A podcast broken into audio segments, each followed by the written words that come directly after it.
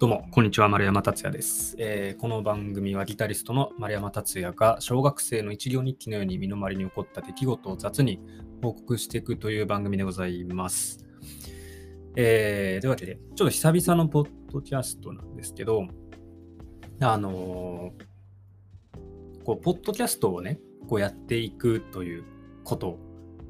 においてですね、ふと、まあ、ふとというか、ずっと思ってたのが、まあ、その、もっとラフに喋りたいな、みたいな ことを思っていまして、まあ、なんていうか、まあ、この、一ね、あの日本に存在する一ギタリストが、こう、世の中に向けてインターネットに、えー、言葉を、あの、ね、垂れ流していくっていうのをやる上でですね、まあ、あんまりかしこまっても面白くないんじゃないかということで、えー、まあ、とは言いつつもね、あの、まあ、普段がまこういう感じっちゃ感じだとは思うので、そんなに、ね、変化はないかもしれないんですけど、僕のそのマインド的になんかね、ラフに喋りたいなと思って、あの、なるべく肩肘張らないっていうのをですね、あの、頭に置きながら、えー、皆さんに僕の声をですね、えー、発信していこうかなと思ってる次第でございます。そう、なんかね、別に僕キャスターでもアナウンサーでも、あの、ね、別にこの放送が、ね、JWAVE とかそういうでかいところでやってるわけでもないので、もう雑でいいんじゃないかと。ね、もう一行日記なんだから、もう雑でいいんじゃないかということで、雑にやっていこうかなと思います。まあ、もともと雑なんですけどね、もともと雑なんですけど、より雑になっていくという、えー、志を高く持ってやっていこうかなと思います。で、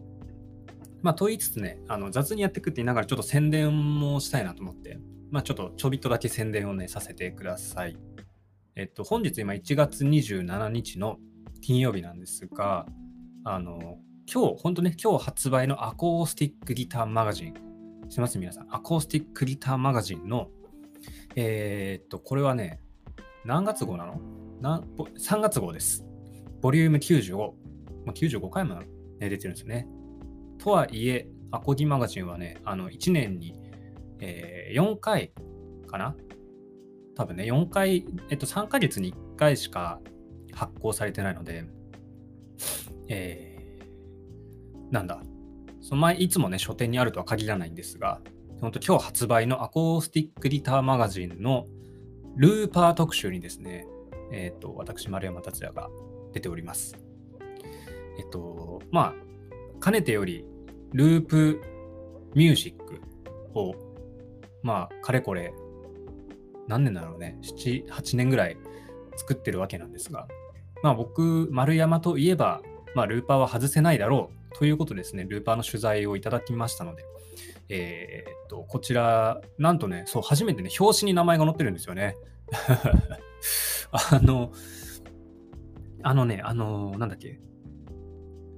2年ぐらい前にですね、あの、フィンガースタイリストっていう、あの、ソロギタリストを紹介するっていうコーナーで紹介してもらった時はね、確か表紙に名前載ってなかったと思うんですよね。だから、実質これがアコギマガジンにね、あの、初、えー、初乗りでございます、表紙に。あの現代ギターの時は確か載った気がするんですけど、だからね、この1、2ヶ月ぐらいで、あの、雑誌の表紙に丸山の名前が2回出るっていうね、大変喜ばしい感じになってると思います。で、えっ、ー、と、まあ、漢字の中身に関しては、ちょっとね、まだ僕、これ読んでなくて あの、朝ね、届いてるかなと思ったら、ちょっとまだ届いてなかったんで、まあ、今日中に家に届くんじゃないかなと思うんですけど、まあ、ちょっとあの、楽しみにしてます。こう今日届かなかったら本屋さんにね、あの立ち読みしに行こうと思います。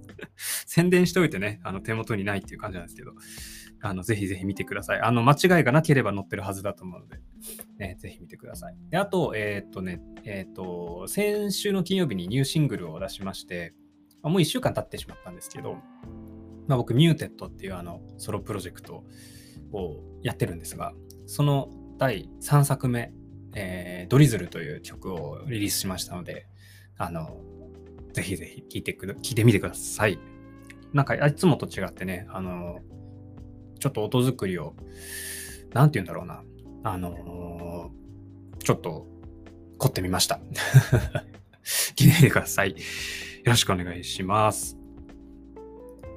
えー、今日ちょっと声出すの一発目なんでね、まだ声が出てないんですが、えー、ちょっと頑張って喋っていこうかなと思います。この間ね、あの、僕の尊敬するギタリストのですね、豊平坂さんという方が、ポッドキャストを始められて、えー、毎週月曜日に更新しますというのをですね、まあ、SNS かなんかで見まして、で、実際聞いてみたんですけど、すごいね、あの、よくて、あの、まあ、僕は個人的に豊さんのま大ファンなので、すごい嬉しいなと思って聞いてたんですが、あの、なんだろうな。その、ああいう、そう、ラフさがいいなと思ったんですよね。なんか自分にはないというか、まあもともとね、あの人間が違うんで喋り方も全然違うと思うんですけど、なんかね、肩肘張ってない感じがあって、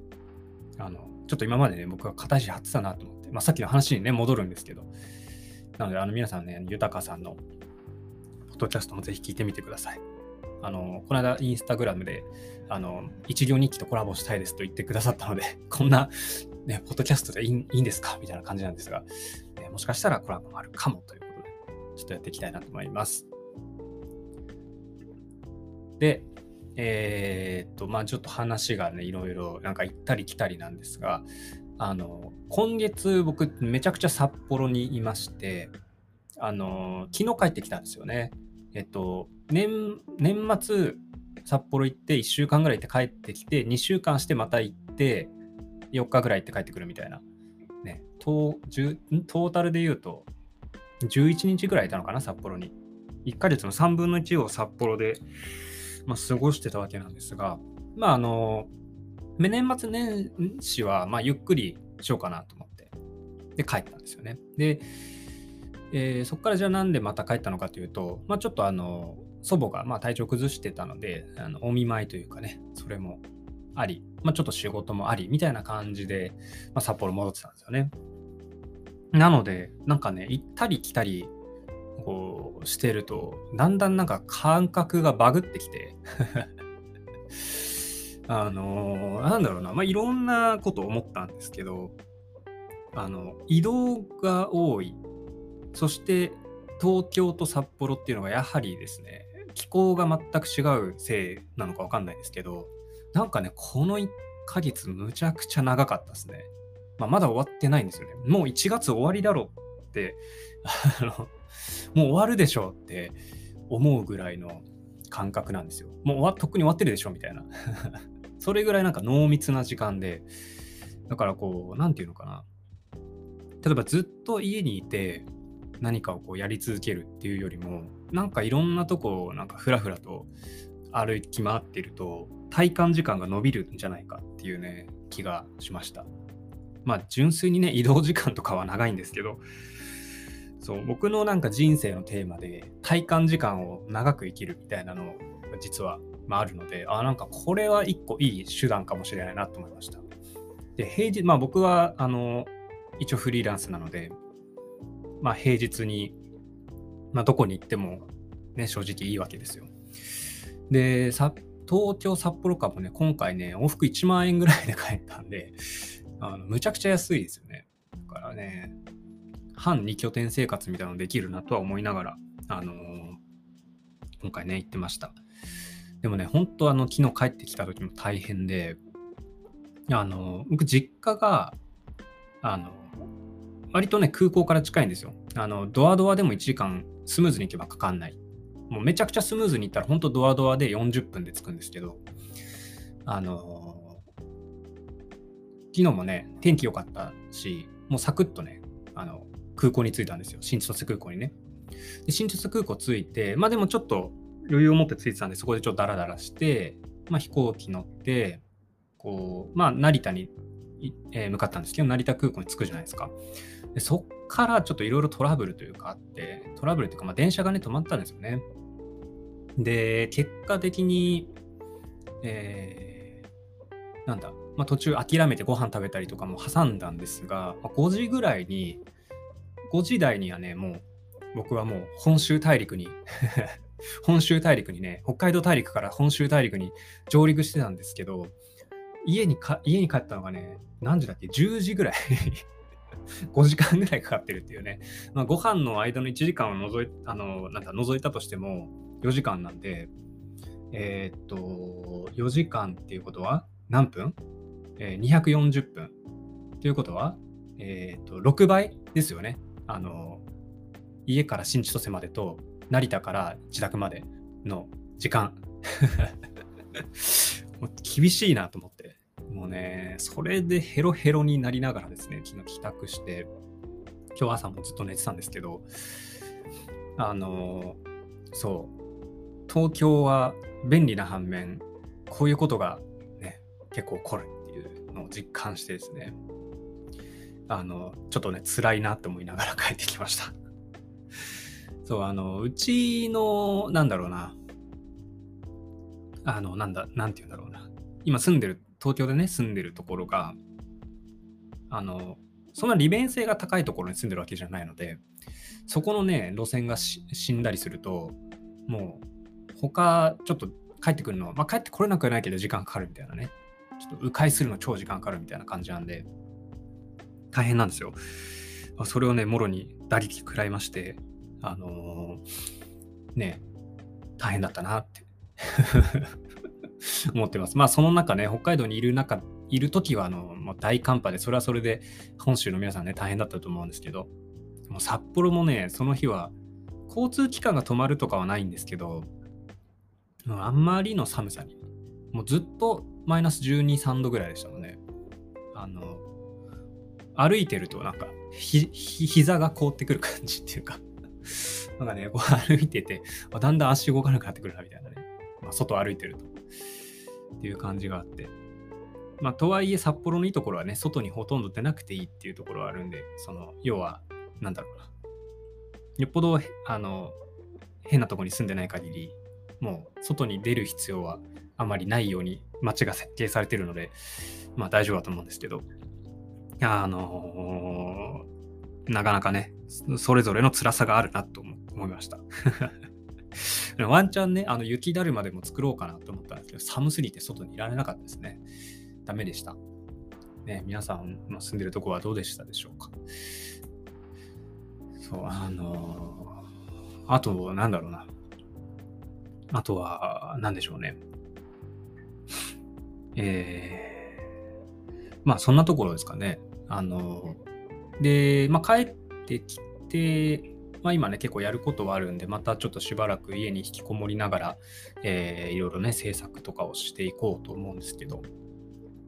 まあ、今、あ、そう、今後ね、えっ、と、まあ、いろいろ、なかなか面白い予定がだんだん増えているなという感じでして、あの、なんだろう。まあ、それこそね、先のことあんまりこう、公開できないので、ここでは言えないんですが、いろんな活動をゴリゴリっとね、やっていく予定なので、皆さん楽しみにお待ちいただければなと思います。あとは、2月25だったかな？の、あれが本当楽しみですね。指引き、あ、じゃあ指引きじゃないや。えっ、と、なんだっけ？えーナイロン弦のね、あの、ソロギターイベントみたいなのがありまして、それが、いぐさ誠司さんと矢後健太さんの、もうね、チケットが完売してるので、あの、ちょっとこあの来れないという方は大変申し訳ないという感じなんですが、これがね、非常に楽しみだなと思っております。ねこれも、ナイロン弦で、だけでライブするのって、僕としてはもう人生初ですね。だからね、まあ、ナイロン弦もどれを持っていこうかなっていうのを、まあちょっと迷ってるんですけど、こう他のね、イグサさんもヤゴさんもどうナイロン弦でどういう風にライブするんだろうっていうのはね、すごい個人的にも気になるんで、一ギターオタクとしてもね、気になるので、すごく楽しみだなと、ね、思ってます。なので、来れる方は、ぜひね、えー来月、えー南阿佐ヶ谷だったかなのラストギターさんでお会いしましょう。じゃあ、そんなところで、えーあ、そう、ポッドキャストね、あの、もうちょっと更新頻度をまあ、せめて週1回ぐらい上げれたらいいなと思ってるので、皆さん、あの、ツイッターとかで、ポッドキャスト聞きたいですっていう熱い声を、えー僕に向けていただけると、僕がそこでモチベーションを上げることが可能となるので、あのよろしくお願いしますね。人任せっていうね、自分でモチベーションなんて上げろって感じなんですが、えーちょっと人任せにしておこうかなと思います。はい、それではまたお会いしましょう。したっけまたね。Thank you